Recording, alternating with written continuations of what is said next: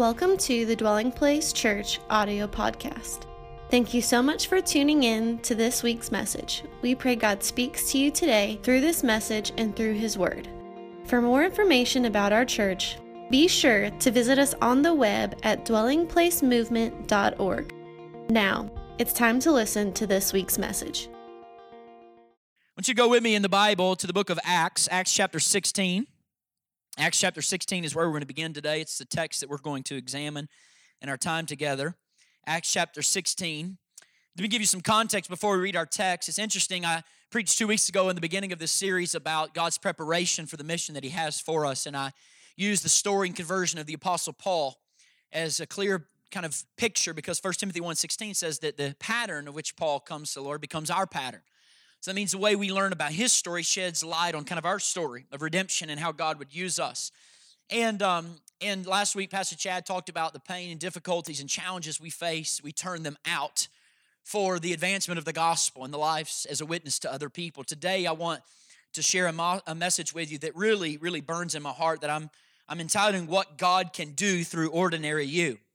What God can do through ordinary you. It's in, interesting, really, in Acts 2 when the day of Pentecost had come and the birthday of the church, there were 3,000 uh, believers that come to Christ. They're cut to the heart and they get born again. By the time Acts 2 ends, we move on into Acts 3 and Acts 4. By the time we get to Acts 5 and 6, we get to Acts 6 and we have the story of the first Christian martyr. And in him, you're going to see the profile of a common Christian man. His name was Stephen. He's not an apostle or a church leader, he's just an average guy because it's because of guys like him that the church grows, okay? You move on from that point, Acts 6, by that point, the church has become a huge movement. The Jerusalem church is about 10,000 people big by Acts 6. Okay, that's all in one city, by the way. The entire population of the city is only 40,000. For one fourth of Jerusalem are Christ followers by Acts 6. Pretty amazing. We know that, of course, the gospel leaves from Acts 6 and spreads around the world. The gospel spreads like wildfire.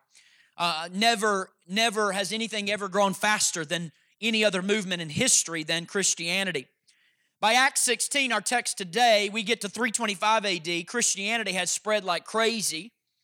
Scholars say over half of the Roman Empire become Christian. And it all started to think about with 12 guys on a hillside with no power, no money, no endowments, no celebrity recognition at all. It's pretty amazing. All that they had was an absolute conviction that Jesus had risen from the dead, and they had this strange power poured into them called the gift of the Holy Spirit. Now, today I want you to feel this. I don't want you just to hear this or see this. I'd like for you to feel the magnitude of Christian growth. So I want to show you three maps. By 45 AD, Paul went on his first missionary journey.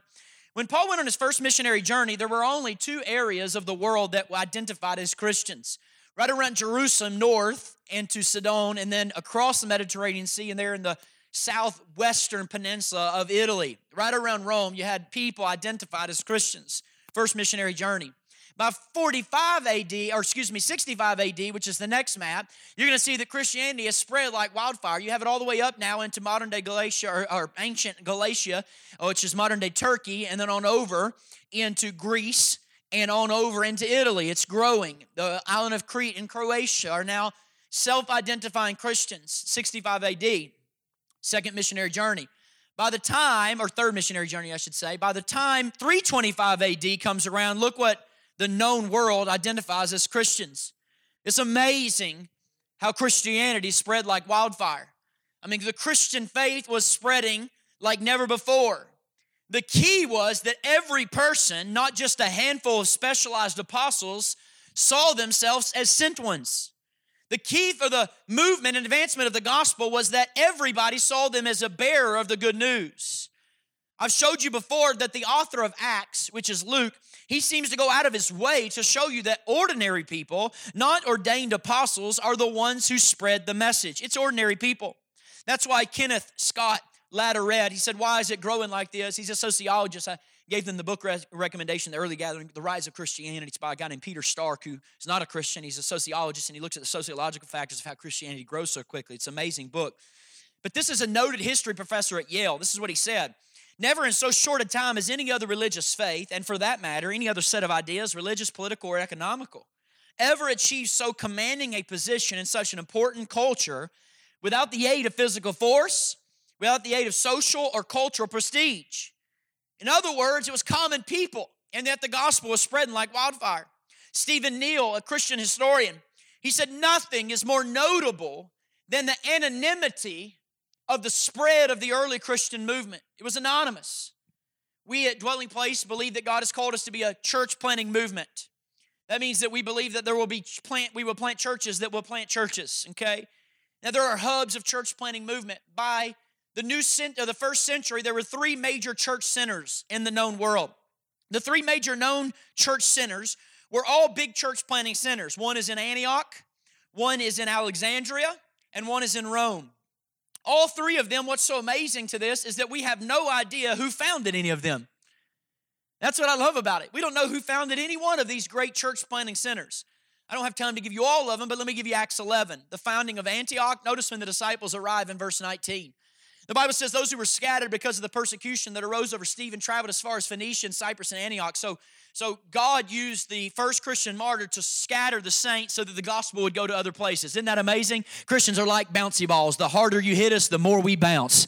The more you do to us, the more we bounce into foreign lands. And so they're scattered now, and they're scattered to far places, and they're speaking the word to no one except Jews. But there were some of these men, notice that, some of these men, some of these brothers, men of Cyprus and Cyrene, who on coming to Antioch, Antioch's going to become a church planting center, spoke to the Hellenists. Hellenists are Greekized Jews, Greek culture Jews, preaching the Lord Jesus. Verse 21 And the hand of the Lord was with them, and a great number believed and turned to the Lord. Notice that. Who planted the church in Antioch? When they got there, the church was already planted by who? Some brothers, and the hand of the Lord was on them. Don't you love the anonymity of that? Some brothers who carried the gospel, some brothers who felt like they were the sent ones, carried the gospel message. Paul gets to Rome, his whole desire in life and missionary journey to get to Rome. He gets to Rome in Acts 28, and he gets there and he's thinking, you know what, I'm going to plant a church. But the Bible says in Acts 28, when he arrived there, the church was planted by who? Some dudes. Some dudes had planted the church in Rome. Why? Think about it today in the Western world, we are obsessed with Christian celebrities. Well, at least some of us. And so we're like, you know what? Like, who planted this church? Woo! Look at Alexandria. Like, who planted this thing? They're like, some dudes. I don't know. Some dudes arrived here who believed that the gospel was really the greatest news and they planted the church. They gave gospel saturation to a community. And what do you know? When you make disciples, God uses those disciples to build a church that wreaks havoc on the kingdom of darkness. And so God began to use these three center areas to become the church planting centers and hubs for the gospel to go forth. It's so interesting when you really look at this text. So the question today is what does evangelism look like by normal people? Let me say it a different way. What does evangelism by normal people look like? I was telling with Alan Tisa last night, one of the things I've been doing with our, our outreach teams here at the church is to clearly define the difference between evangelism and outreach. Evangelism is about sharing your faith in Christ. Outreach is about showing your faith in Christ to your community. And so many of us, when we grow up in areas we think that has to be evangelism, that the moment we meet a lost person, we've got to share our faith. We don't understand outreach. Outreach is a go in to show our faith in Christ so that it opens a heart so that we share our faith. Listen, visible love opens invisible hearts. It's the consistency of doing it day in, day out, week in and week out, where you're reaching into a community to show them the love of Christ, to show them that you identify as a Jesus follower. Now, the good news is Acts 16 uh, answers what common evangelism looks like. Before we start in verse 13, I just want to say, anytime I preach on subjects like this, I always feel like if you're not a Christian, you probably come on days like this and you're like, oh, this is what I hate about Christians. They're always here trying to convert me, you know? And um, a young man in our gathering, last gathering, gave his heart to Jesus. He's been on a journey the last few weeks, and we were able to celebrate him. We might as well give God praise again for what he did. I, I think, you know what? Like, yeah, we are trying to convert you. I own that. As a pastor, I own that. I really do. But I want you, if you're not born again in here, I want you to think of it from my perspective and our perspective a minute. If we really believe that Jesus rose from the dead and that he sent us as agents to bring salvation, how could we not tell you? We would not be your friend. You couldn't call us your friend if we didn't care enough to tell you about the hope of the gospel. You wouldn't really be able to call us friends. We're not going to push it on you, I promise you. We won't. We will give you space. We understand the gospel does its best work when we let the gospel do its work. We don't have to seal the deal every time we knock on a person's door. We don't have to pray the prayer with them. We can plant the seed and we can show them Christ. we can present the Word of God to them. I'd encourage you, if you're a church member, that is, you're a DP member, take something out to take notes with on your card. I'm going to give you some practical things today. Take something out just, just a pen. Some of you aren't moving right now. Look at your neighbor real quick and just judge them if they don't have a pen in their hand. Just judge them. Just look them up and down. Just judge them right there. All right? Something to write with. Something to write with. Acts 16, as we read, we're going to come across three gospel conversations with three persons of interest. Each of them will tell us something about the gospel. Conversation number one, Acts 16, verse 13.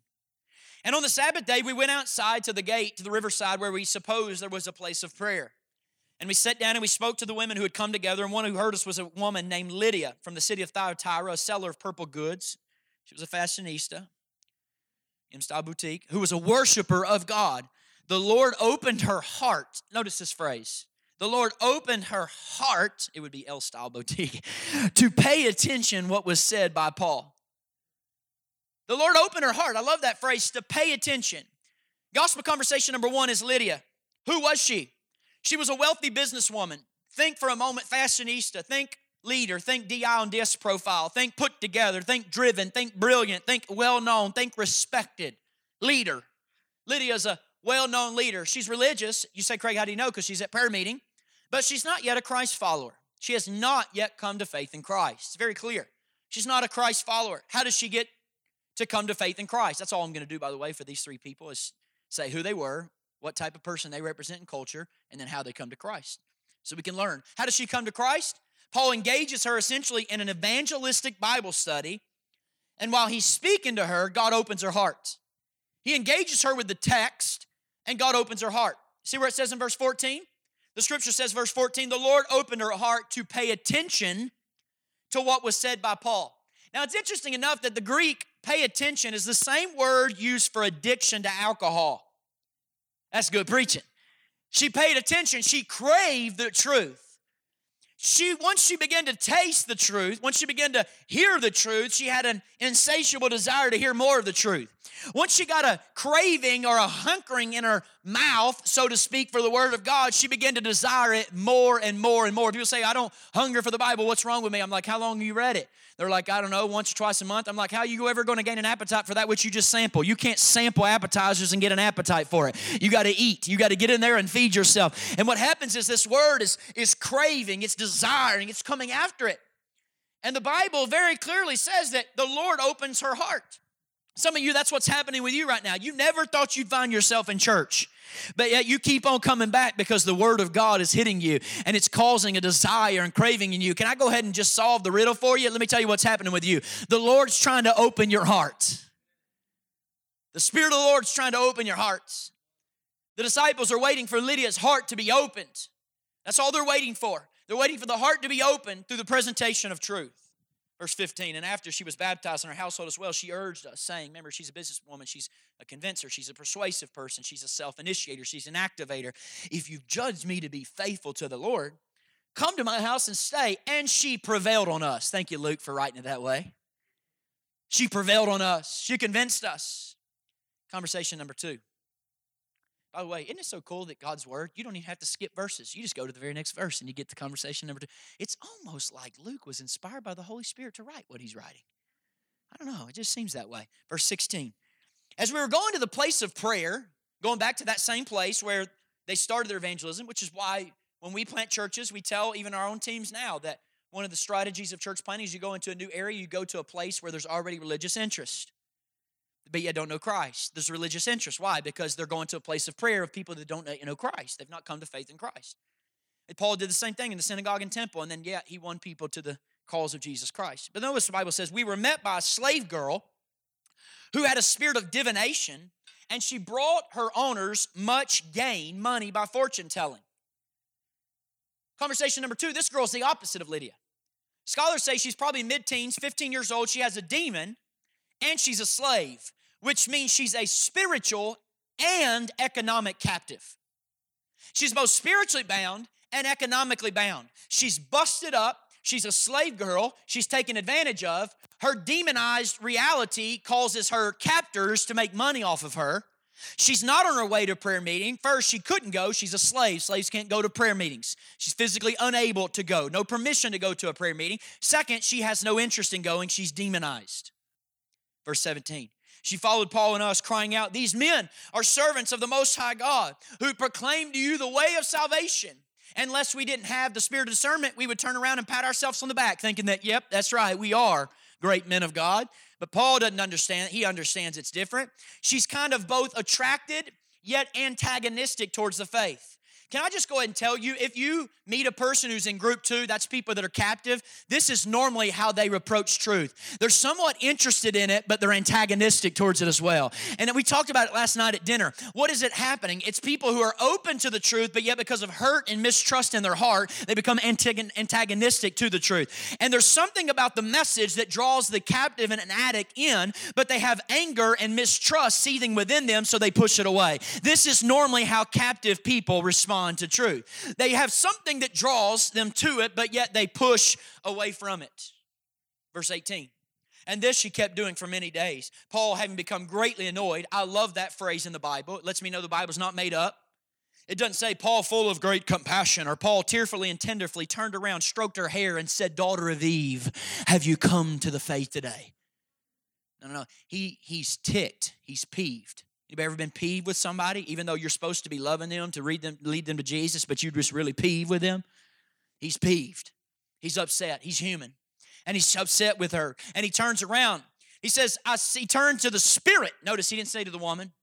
He said to the spirit, I command you in the name of Jesus, come out of her. And it came out that very hour. How did she come to faith in Christ? Not through a Bible study, Paul performs an act of deliverance on her. He throws out the demon, which is also removing her as a circus act from the masters that make money on her. Everything's now messed up. Here you go again, Luke. We don't even have to skip a verse. We go to the conversation number three, verse 19. Here's the third one. But when her owners saw that their hope of gain was gone, they seized Paul and Silas and dragged them to the marketplace before the rulers. Jumped to verse 22, and the magistrates tore their garments off them and gave orders to beat them with their rods. And when they had inflicted many blows on Paul and Silas, they threw them into prison, ordering the jailers to keep them safely. Notice this. Having received this order, he, the jailer, put them into the inner prison and fastened their feet in the stocks. Here we meet person number three, the Philippian jailer, the Gentile, the Philippian jailer. Who is he? I just want to tell you in, in Roman history, jailers were highly decorated Roman officials and soldiers who, as a retirement gift, were given by Caesar jails to run. Think National Guard. I'm done with active service. I'm now just going to serve on the backside. So, what, what happens if you were a good jailer, a good soldier, you would get a retirement gift to, to take leadership over a prison. What does that mean? That means this man is older. That means he's hardened. That means he's part of the ruling class. That means he's cynical. That means he's arrogant. I'm just going to keep trying to use adjectives until you finally figure out who number three is in your life right now, okay? I just want you to get there. He's cynical, he's arrogant, he's hardened, he's turned off. He put Silas and Paul in the inner prison. You got to understand, inner prisons were usually the lowest part of the building. That was the most disgusting part of the building because all the fecal matter and human um, human pee uh, came down into the inner part. So this guard has now put Paul and Silas in human poop and pee, and they don't have food, by the way. Did you know this in Roman prison? You don't, you don't get food, you don't have chow time, you die in prison unless somebody comes and serves you. That's why Paul says in his epistles, Thank you for sending the brother Epaphroditus, thank you for sending Demas. He, he's constantly, because he needs food to survive. So they're in the inner prison and the difficult place, literally surrounded by stink. I mean, just dank and dark and horrible situation. And yet, the Bible says then they put their feet in stocks and begin to beat them. Now, don't think of stocks like you see at Williamsburg, where you and your sister put your head in them and you take a picture and put it on Instagram. Okay, we're not talking about that. Roman stocks, they would take chains and put them around the bottom of your ankles and they would lift you up in the air. They would wait until your shoulders hit the ground and then they would get you a little bit further up until your head, the crown of your head, was touching the bottom of the cell, the jail cell, and then they would take rods and beat your feet until they started bleeding so the blood would come down your legs and would go into your face. It'd be dripping off of your face. And they would flog them, they would beat him. So Paul and Silas are now in this prison getting flogged on their feet, unbelievably painful, difficult.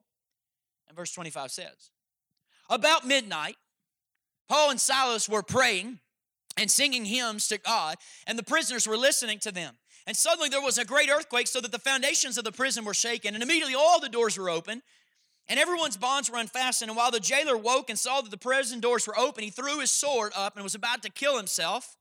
supposing that the prisoners had escaped. In those days, if you lost prisoners, you paid with your own life. It's kind of a motivation not to lose them. So he's betting to kill himself. But Paul, verse 28, cried out with a loud voice, Eat it, you cruel bigot!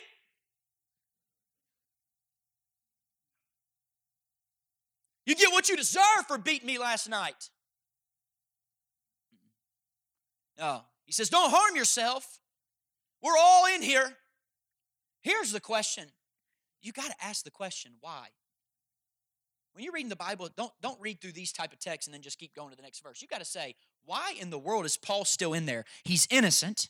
He knows he shouldn't be in prison. God knocked the walls down with an earthquake. His chains are off. Wasn't this an act of God? Four chapters earlier in Acts 12, they prayed for Peter, the believers did. The chains dropped, the doors opened up like you went to Walmart, and you literally, the chains opened up, the gates opened up, and he walked to the prayer meeting.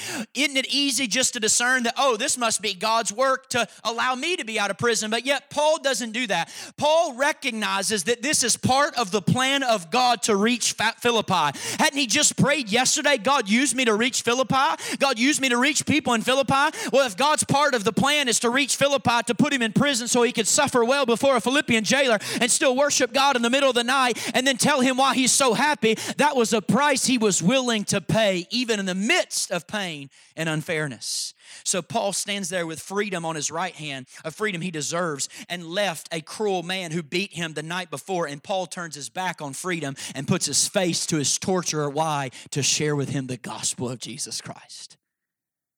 That's what he does. He goes back into the prison and he looks at the Philippian jailer. Verse 29 the jailer called for lights and rushed in. You want to know how you win the skeptic? I don't want to get to that part of my message yet, but you be faithful through suffering and watch how many prisoners watch your life. Keep your mouth full of praise and watch how many prisoners in your workplace, prisoners to sin, watch how you continue to serve God. Get a bad diagnosis and continue to be faithful and see how much, continue to show extravagant grace and see what happens to that skepticism. See what happens. Are y'all with me this morning? And so the jailer, verse 29, called for lights and he rushed in and trembling. He fell down before Paul and Silas and he brought them out. And he said, Sirs, what must I do to be saved? And they said, Do. There's nothing you can do. Salvation's not something you do, it's something that's been done for you. Notice the jailer was shaken. Listen, it wasn't the earthquake that shook the jailer. It was what Paul and Silas did in the earthquake and after the earthquake that shook the jailer. It was their response that shook the jailer at his core. And he says to them, Believe in the Lord Jesus Christ, and you shall be saved, you and your household. That perhaps is the shortest, most concise, direct answer to how is one saved in the gospel. Believe on the Lord Jesus Christ. What does he say? You'll be saved, you and your household. I've told you before, probably the simplest, shortest statement of the gospel we can show. I've showed you before in our assurance series we talked about gospel, the gospel, and how people have the assurance of salvation which is a big issue for people. Am I really saved or not saved? Well, listen, I can only be in one of two relationships to this chair. I can be standing in my own merit, my own strength, saying, you know what, I'm going to hold myself up, or I can transition and transfer the weight of my body onto this chair. And when I'm doing that, I'm inherently and subconsciously communicating that I trust that these poly whatever legs are going to hold me up, right? But I can only be in one of two positions. I can be standing up in my own strength or sitting in the chair. You can only be in one of two positions to Christ. You can be standing up in your own strength, thinking your own righteous deeds and your own good actions are going to save you, or you can transfer your trust from your life onto Jesus and believe that what He's already done for you shall save you. People say, "Well, I don't remember the prayer when I was a little kid. How do I don't know? Am I really saved?" And I'm like, "Do you remember when you sat in that chair? How do you remember you're sitting in that chair?" Was it because you came in at 11:15 and you transferred and said that was a great chair? Look at those legs. I'm going to transfer my weight to that chair. No, the way you know you're in that chair is cuz you're still sitting in the chair. How do you know you're born again? Cuz your weight is not on your own legs. You are trusting in Jesus. You have seated yourself in Jesus Christ. By the way, it doesn't matter what you say to the chair if you never sit in the chair, right? Don't matter if you come to an altar, oh, dear chair, you are awesome and highly exalted. Hallelujah, great defender but you never sat on your rear, you aren't saved. Don't matter what you say to the chair if you're not sitting in the chair. He said, What should I do to be saved? Believe in the gospel, believe in the Lord Jesus Christ, you shall be saved. Verse 32, and they spoke the word of the Lord to him and all who were in his house, and he took them the same hour of the night and washed their wounds, and he was baptized at once, he and all his family. And he brought them into the house and set food before them, and he rejoiced along with his entire household that he had believed in God. Church, this chapter contains stories of three people who all come to faith in Christ. Can I ask you a question? There were surely a lot more people in Philippi that trusted Christ during Paul's time there. Why include the stories of these three? If you're a good Bible student, you're going to ask those type of questions. It's my job as a pastor not just to teach you the Bible, but to teach you how to study the Bible. And when you study the Bible, you ask questions like this Why does Luke give three clear accounts? I'm going to answer for you. Number one, to show us something about the gospel. These three stories of three people coming to faith in Christ show us about the gospel. What is that? Namely, that the gospel's for everybody. The gospel's not for a select few or a chosen type, it's for everybody. Could you get three more diabolically different people than a rich religious woman, a slave girl, and a Philippian jailer who's a Gentile? I mean, these are people on the opposite ends of the spectrum. You know, people say all the time, they're, they're, they're, I'm not the Christian type. Listen, there is no type for becoming a Christian. People say that to me all the time. Well, I'm just not the Christian type or the religious type. I'm not the church type. Listen, there's only one creator and father. His name is God. We all have one problem. It's called sin, rebellion. We all have one hope. It's Jesus' death in our place. There's no such thing as a type of Christian because we are all unified in sin. We're all unified in that we need the hope of salvation, whose name is Jesus Christ. Jesus Christ didn't come to the earth and die as a rich religious woman. He didn't come to the earth and die as a Philippian jailer. He didn't come and, and die just as a person who loves motocross. He came to die as the representation of all of humanity so that when we put our faith in Him and trust in Him as the Lord of our life, we shall be saved. There's no, there's no such thing as a type of Christian, there's no Christian type. And because of that, the church is a place where people of vastly different types find unity in Christ that they would not find anywhere else. They find unity in the church. Now, all of us in here, we have characteristics and about ourselves that make us feel proud. We have identity things that give us identity, characteristics that give us identity. Like I'm, I'm from the north. I'm a Yankee, or I'm, I've got Irish roots, or whatever the case is. I came across this in studying this week, and I just I wanted to sprint circles around my neighborhood. Because every morning, a Jewish rabbi, a Jewish man, common man, this is recorded in their ancient prayer book called Siddur, S I D D U R. Every morning, they would come before the Lord, and in their ancient prayer book, here's what a Jewish man would say. I know it's not politically correct, but you need to hear it. They would say, Lord, I thank God that I'm not a woman, a slave, or a Gentile because they felt themselves to be above those people. So what does God save in Luke or Acts chapter 16? He saves a woman, a slave, and a Gentile. Dear God, if that ain't gospel preaching, if that don't get you excited, you need to check your pulse. You know what I'm saying? I mean, literally, they're coming before God saying, "Oh, I thank God I'm not a woman, I'm not a slave, I'm not a Gentile." So God says, "Oh, you do? Okay, let's go into Philippi and let's save a woman, let's save a slave who's economically and socially captive, and yet at the same time, I'll save a Gentile right in the middle of the jail. Why? Because the gospel is for everybody. The gospel is for everybody. Oh, yeah, truth. Truth is absolute, but the gospel's fluid. That means the gospel fills whatever container it's put in. It doesn't matter what the container looks like. Yeah, truth doesn't, uh, you don't deny truth, it's absolute, but gospel is not absolute. Gospel is fluid. Gospel filters down to any and everybody. It finds every crack, it goes to the disenfranchised, it goes to the lowest of lows. That's what the gospel does. We see it right here in this story all mankind. In the church, rabbis, women, slaves, Gentiles, all sit down together as brothers and sisters in Christ. Lord gave me something last night. I was in my study finishing up my message, and I, I wrote it down. And so I felt like the Lord said to me. The unity of our community should reflect the diversity of eternity. I'm going to say it again. The unity of our community should reflect the diversity of eternity if we're going to be what God wants us to be in our community. That means all mankind. It means poor, rich, black, white, young, old, conservative, liberal, religious, irreligious, from good families, from broken families. We all have one problem. It's called sin. And we got one hope of salvation. His name is Jesus. So I don't know who you are. I don't know what you've done. I don't know how far you feel like you've fallen, but I can tell you by the authority of Scripture if you believe on the Lord Jesus Christ today, you shall be saved. Here, Romans says there's no difference between Jew or Greek or black or white or rich or poor, young or old or male or female or religious or irreligious. The same Lord over all who is rich in mercy to all who call upon him, and whoever so shall call upon the name of the Lord shall be saved. So these stories give us something about the gospel, but number two, they're recorded to give us glimpses of different people in our city and show us how to reach them. They're to give us glimpses of different people in our city and show us how to reach them. So there's three kinds of people in our community that are reached in three different ways. Number one, Lydia. Lydia is the spiritually interested person. Lydia is the spiritually interested person in Woodstock. Lydia is the spiritually interested person in Atlanta, the spiritually interested person in Dallas, the spiritually interested person in Canton. She thinks of herself as a religious person. How do you engage her? How do you engage somebody who's a Lydia in Woodstock? Here's how you do Paul engages her in a spiritual conversation and studies the Bible with her. That's how you do it. You want to get a Lydia being reached for Jesus? Then you go to someone who's spiritually interested and you engage them in spiritual conversation and you engage them in studying the Bible. Now, listen to me. There are a lot of people in our community who fit this profile. There are a lot of people in the Bible Belt who fit this profile. Even our college campuses, Taylor, there are 40 something thousand people at Kennesaw State, and there are thousands of them that are Lydias. We just need more harvest hands who are willing to go and study the Bible with them. That's what we need. We need more people to engage them in spiritual conversation. You know, the Bible people need to be saved from their salvation, don't they? They need to be saved to Jesus. You know what I'm saying? Anybody know what I'm talking about? And so we live in that. We need to be saved and delivered from our salvation to go to Jesus, to come back to Jesus and no longer religion. But Lydia is reached. Sometimes these people are spiritual people, sometimes they're not. Sometimes they're active in church, but a lot of times they're not. But for whatever reason, they're open to having spiritual conversations. I call them CEO people, Christmas and Easter only. They go to church Christmas. I, I was a Lydia.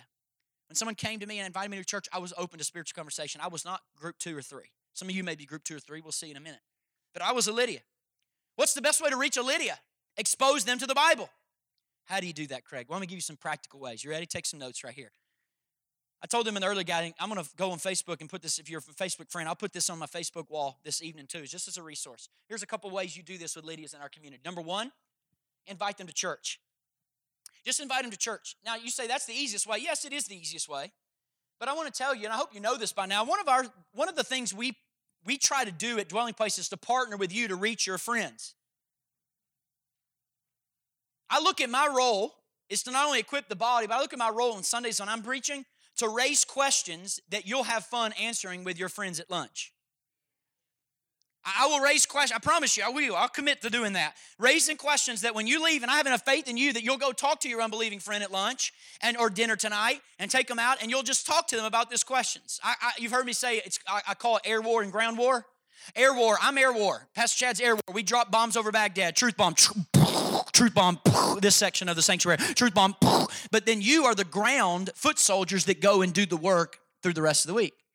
So it's air war and ground war. Your ground war over the loss, we might be air war in some sense. So, so the reality is, uh, my commitment to you is, is to not say idiotic things. Okay? You've ever been there before to church and you're embarrassed to all get out because your pastor says something just totally idiotic to your friend, and it's always the day. They don't say anything idiotic until you finally get your friend there who's lost. Right? We make a commitment to you to not say idiotic things. We make a commitment to you so that you can invite a friend. Listen to me. I believe it's a sin if I get up here and bored you with the Bible. It is a sin on my part if I get up here and don't do my study to present to you a word of God that's fresh and able to engage. It's a sin. Sin on my part. Why? Because we're partnering with you to try to reach your friends. That's the easiest way. That's the easiest way. Here's second way. Make a list of verses and do the taste and see method. Many of you heard of the taste and see method? Real simple. Here's what you do Take 15 of your favorite verses, write them down. If you think your partner or your person at your workplace is lazy and they won't look them up, write them out on the sheet of paper. And here's what you do you write them down, 15, 20 of them, and say, over the next five days, read one per day. And here's what I want you to do to your friend who's an unbeliever but spiritually interested. Say, ask, ask yourself two questions when you read it. What does it mean? And then what does it mean for you? And then say, meet me at Starbucks next Thursday, 3 p.m. And we're going to sit down and I want you to to go over with me what you thought about those five verses or those seven verses, just one a day. I promise you, do that long enough with a spiritually interested person, and at some point they're going to taste, and those fire, those those those taste buds are going to light up like the Fourth of July, and they're going to see that the Lord is good. The taste and see method. There's another one called the simple Bible study method. You know what that is? Real simple. That was supposed to be funny, but it's called the simple Bible study method. It's real simple. Here's what it is you got to get in a Bible reading plan. So, You got to get on Bible reading plan. What is the eh, get on whatever Bible? There's U YouVersion has billions of them. You want the one we use? I use. I'll be more than glad to share with you. Get on a Bible reading plan. But here's the deal: you ask them six questions. Real simple. Every text they read, here's the six questions. Send it to them. Take a picture. Do whatever you. What did you learn about God from this passage? What did you learn about yourself? Is there a command you need to obey? What does an exercise of faith look like in this passage? Is there a sin I need to confess? And how does this passage help you understand the gospel better? Just simple six questions. So you say, hey, I want you to read one chapter, Romans 1. I want you to read one chapter, Colossians 2. I want you to read one chapter and just ask yourself those six questions. Here's another way to do it start a larger Bible study. Start a larger Bible study. But you know what? You don't actually have to start a larger Bible study because on April 12th, we've got them called growth phases right here. We already partner with you. Look, you got a friend who's ready? Invite them to growth phases. I told the earlier gathering, I, I guarantee you, you will go to few churches in Woodstock that, you, that a pastor will say what I'm about to say. If you only got one home run chance with that long believing friend, instead of inviting and, and you know they, they want to serve you, say, hey, for Easter this year, I don't want you to come to Easter Sunday with me. I want you to actually go three growth phases with me starting April 12th. Pick three Thursdays with me. That's all I want from you. You give me three Thursdays and just see if taste and see if, if God didn't take somebody who's spiritually interested and, sh- and wreck them by the power of God. Now I know no preacher's going to tell you that, but you know what the reality is? We'll see people come to Christ in growth phase just like we'll see at Resurrection Sunday. So capitalize, folks. Be wise as a soul winner. Be wise, wise, wise. Wisdom. He who wins souls is wise. Proverbs 11 31. So the reality is we've got to find ways. Here's another way. Invite them to read a good book with you. If they're a reader, pick up PDL, Purpose Driven Life, Rick Warren. Read it. First statement of the book, chapter one. It's not about you. Right?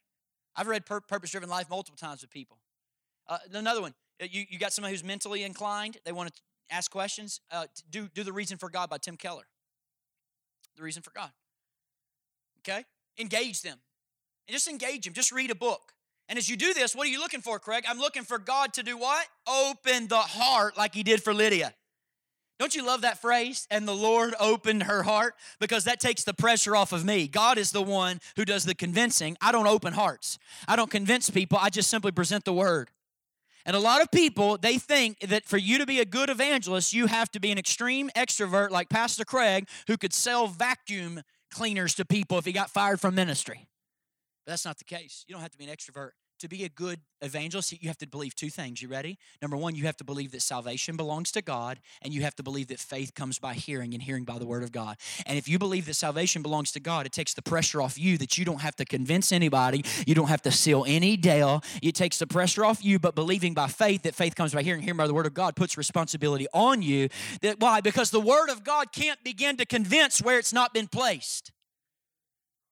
So it's our job to play Scrabble with the culture. Let them say a word and build the gospel word off of one of their letters. Hen them in with the gospel. Take whatever words are in their life and hem them in with gospel. Hem them in with God's love. Just keep on putting the word in front of them, and I promise you the word will convince them.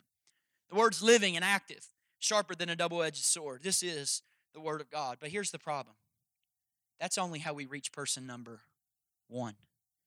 And for the problem for Western churches is most churches, our evangelism stops right there.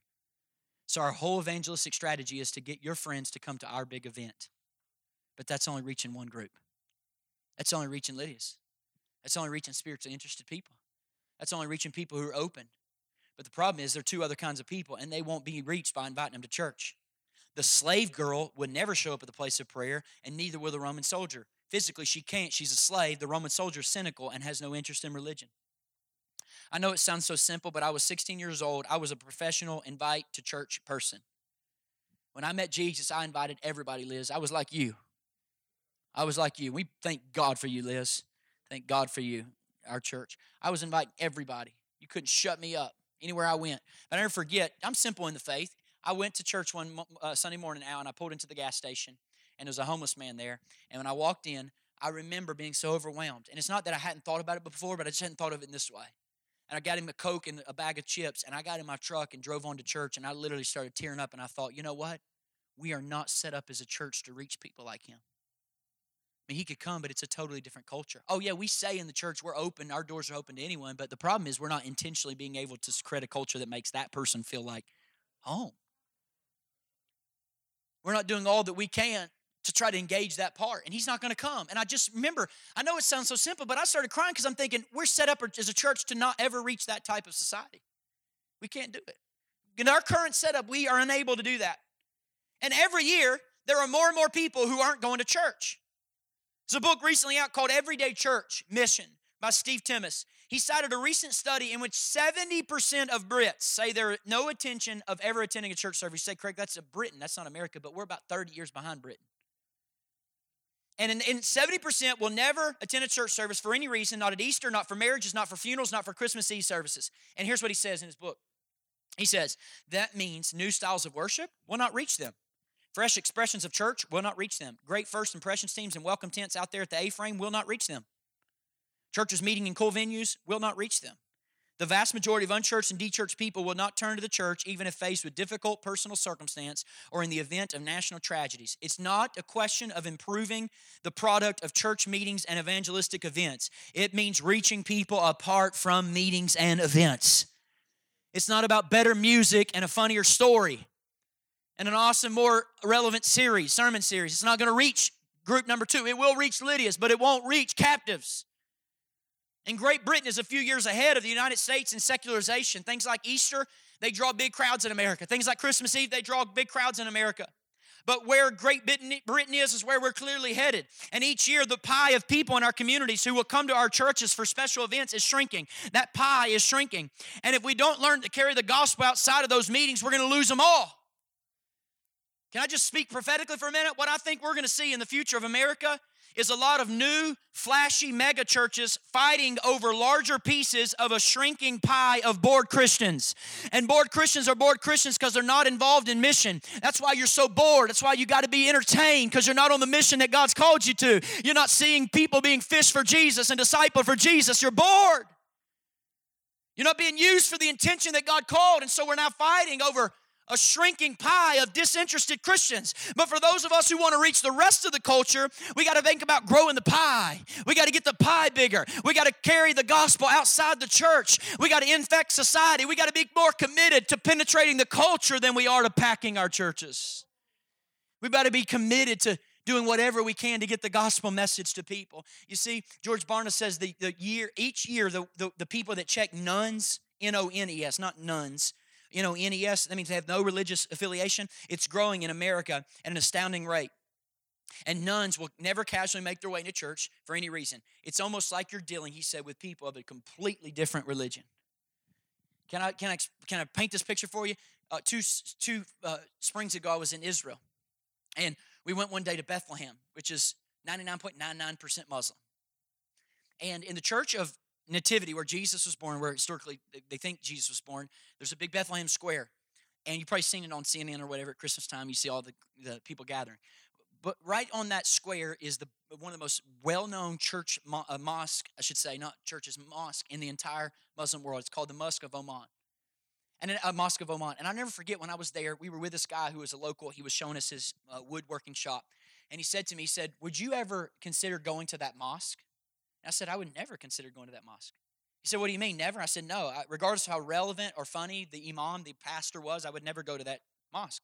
I wouldn't have gone for a special holiday. I wouldn't have gone when I was in hard times. I wouldn't have gone when I was depressed and needed hope. I wouldn't have gone when my family was tear, torn apart. I wouldn't go if they put up a billboard in Bethlehem with a really helpful series on relationships and grabbed my attention with sex in February. I would not have gone. Why? Because it was a foreign world. You better hear me. Hear this, Pastor. As we grow forward in Christianity in America, Christianity will be as foreign to the unbeliever as the Muslim faith is to me. It's a completely different religion. I'm not going to be one with a catchy tagline. I'm not going to be one with a billboard. I'm not going to be one because you do a series on sex for me. I'm not going to be one. I'm a nun. So, how are we going to reach these people in our society? Well, that's the second one the physical and spiritual captive. That's the woman with the divination. That's not Lydia. How does she reach? She's reached by Paul delivering her, which means you have to get involved in their lives. You have to get involved in their lives and deeply consistently treat them as people, not treat them as projects, not treat them as your workmanship to get them to come to Christ. Treat them as a human being created in the image of God, no matter how much that image is effaced, because it's not erased. It may be marred, but it's not erased. They're created in God's image, so you got to involve yourself in them. And I started thinking I could explain this to you, but I thought it'd be better if I told you a story about it. So when we relaunched the church in August 2015, we had connect groups that were meeting throughout the community, like we meet tonight. Some of you are connect groups in the beginning and you're still connect group leaders, others have transitioned. One of our connect group leaders had a heart and passion for college ministry on KSU's campus, and so his name was Travis Arrington, and he started Connect Group on KSU's campus. And now, since then, Taylor was reached uh, through the church ministry on Dwight DP's ministry on KSU's campus, and Taylor's now the leader along, alongside Anthony in that, that campus ministry. But I never forget that there was a there's the month of April of 2015, and we were in a series called Pain Management right after Easter, and uh, a young man uh, had a real encounter with the Lord here in our gathering. But I want you to hear the backstory of how he was actually reached, how he came to faith in Christ. So put your hands together and welcome Josh Botang as he comes. So just tell him a little bit about your backstory, Josh, of where you were at in that point in your life when the guys came up to you there at KSU. Okay, so I was a student at KSU, as he said. Um, don't my family never really was church going family. Didn't really have a Christian background, but I did believe that there was a God, and you know, just as a regular student, I do what I call living for the. I was living living for the weekend, living in the flesh, just partying, everything, doing stuff that I wasn't supposed to do. But I always felt like that led me to feeling empty afterwards, and I felt like there was something more. So I mean, I, I did start praying, like you know, my my whole church experience was like reading the Bible when I could, and um, I, w- I would pray like you know, like I, I wanted to find a church. Needless to say, um, I went one day I was going about to go to class, leaving work. I uh, went to Chick Fil A in our student center, and Travis, Anthony, and Taylor, they came up to me and invited me to their small group, and I couldn't go that day because I had class. But um, I decided next week I skip class and go to the small group, and then from there, I uh, I started like continuously attending their small group, and it led to me coming to Dwelling Place. And you know, from what he was saying earlier, is I mean, uh, you start coming to the sermons and you start getting addicted to the truth. You know, these these, these sermons are really good, and I kept kept coming, kept coming, kept coming, kept going to a small group at the same time. And one day I was sitting around in this area over here. He was preaching on pain management, and everything just clicked for me. Um, and then I just I couldn't explain what it was. I just started crying uncontrollably. And before then, I mean, I'm, I'm not really a, a, really emotional person, so I mean, was, this was different, and I couldn't explain it. But I really eh, felt like I encountered God, and that was a turning point for me. Gave my life to Christ. Amen.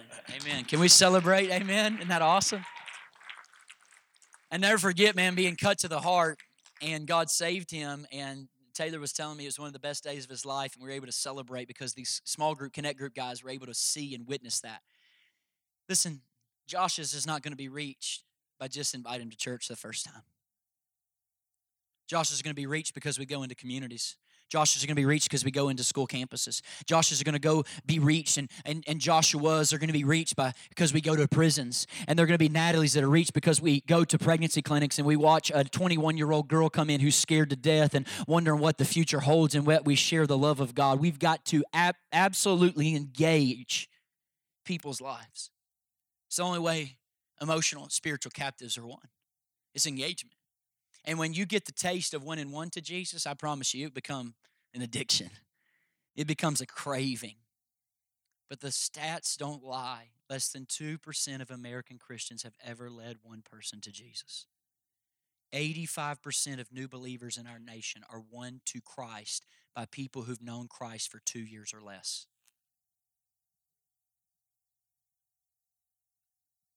Because they're passionate for the mission. I want to make a confession that I refuse as a pastor to forget what it feels like to be lost. To forget what it feels like to be without hope this Sunday morning. To forget what it feels like to be without any direction in life. To forget what it feels like to know what tomorrow brings. These people, they got to be reached by us engaging them. Only by engaging them. The third one is the Philippian jailer. Come on, Maddie. This is the skeptic. How do you win a skeptic? I'll just give you a quick answer. Two things are number one, he observed Paul and Silas' joy in the midst of pain, and he was the recipient of their extravagant grace. The skeptic was led to Jesus because he saw them rejoice in the midst of their suffering, and he was given extravagant grace. Paul came back for him. Paul had the freedom to leave the jail, and yet he came back for him. And that guy got saved. He, he came to faith in Christ. Paul recognized that God had appointed him and appointed this suffering to reach the jailer, which is why he didn't run from him when the earthquake happened. Instead, he chose to do two things in the midst of it. He chose to keep giving praise to God and show extraordinary grace to those who mistreated him. You want to win the skeptic's heart? You show extraordinary praise in your suffering, and you show extravagant grace to those people who don't deserve it. Love people that don't deserve it, and love people when they least expect it. Love people when they don't expect it. Love people when they don't deserve the mercy. And what if, in the midst of the pain, your first thought was not, God, what have I done wrong? But God, whose life are you trying to use me to spare? What if in your pain, like Philippi, I know you're not in a jail cell, but what if in your pain and suffering, you stop saying, God, have you turned your back on me and started saying, God, who are you trying to use me to spare for your kingdom right now?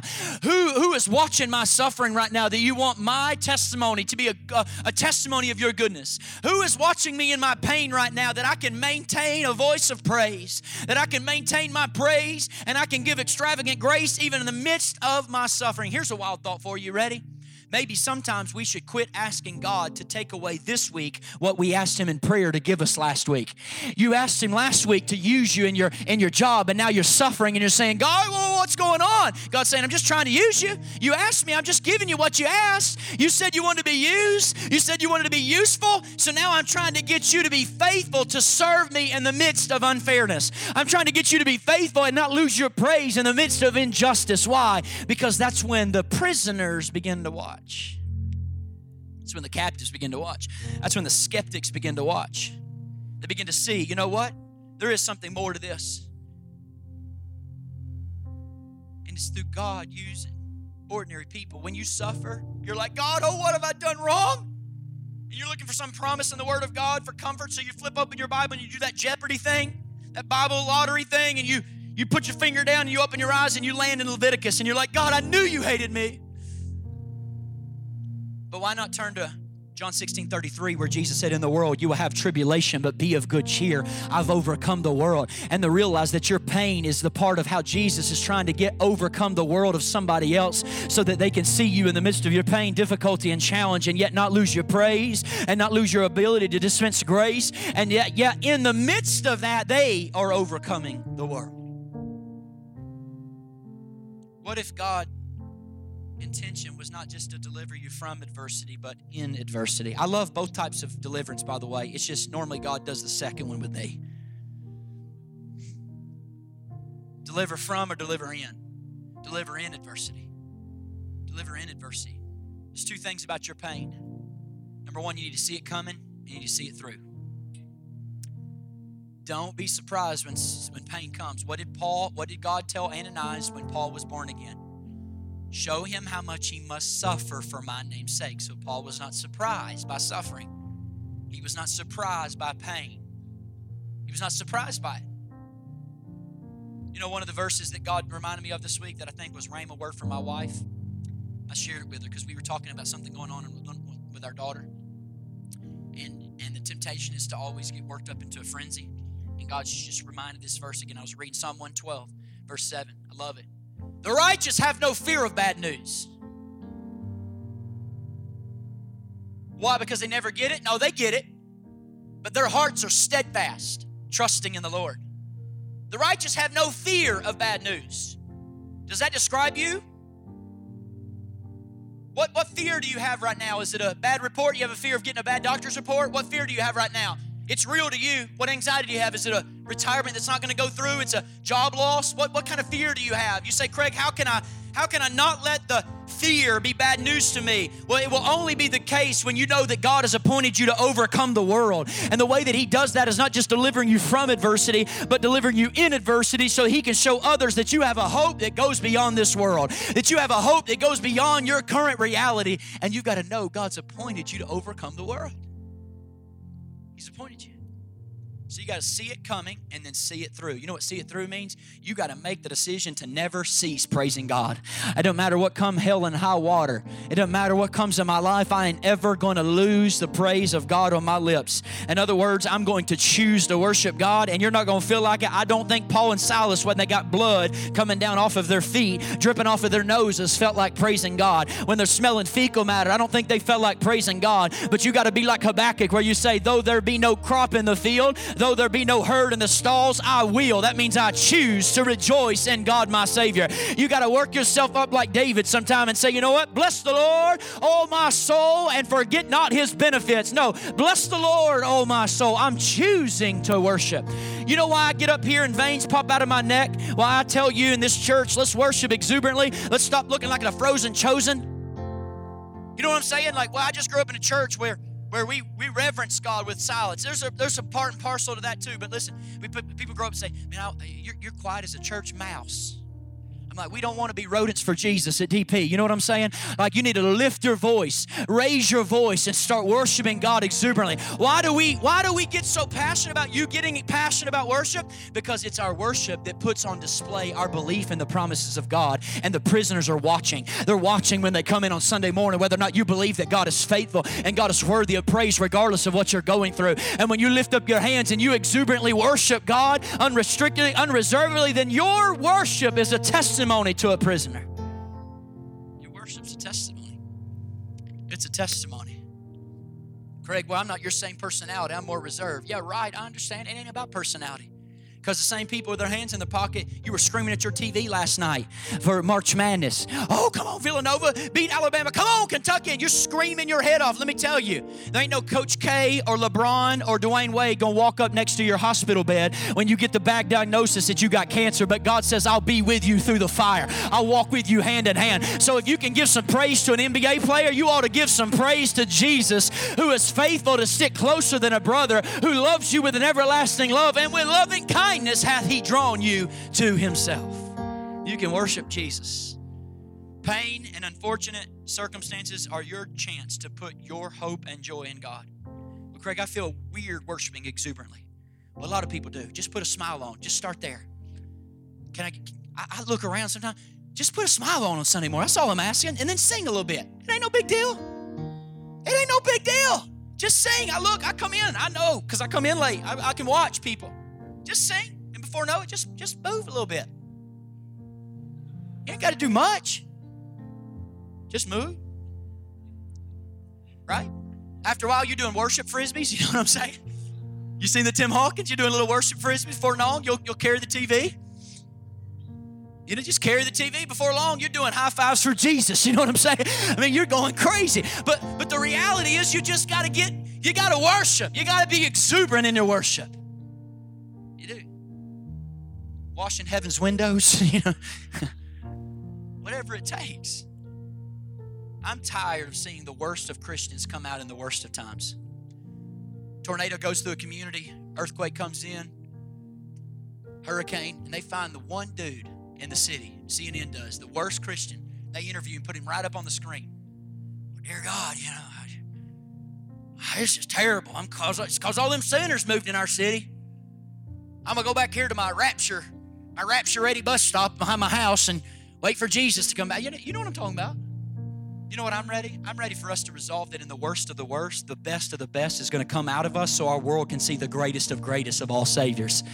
That in the worst of the worst, our best of the best comes out that they might see the greatest of greatest Saviors. That, you know what? Our God is faithful. Some of you right now, you're in a bad marriage, tough job situation. That's for someone out there chronic health problems, a victim injustice. I'm not telling you do what you can do to not prevent it because the next five verses, Paul tries to prevent that beating to happening ever again. So please don't dismiss that. That's what he does the next five verses. I'm not saying do whatever you can try to do to get out of it, but what I'm saying is that you can trust God in it to reach the skeptic and prisoners around you. So show extravagant praise, but you know what the cousin to extravagant praise is? Extravagant grace. They're cousins. And you got to show extravagant praise when you're in the shackles, but then when you get set free from the shackles, Paul went and showed extravagant grace to the torture of his life. And it broke his heart.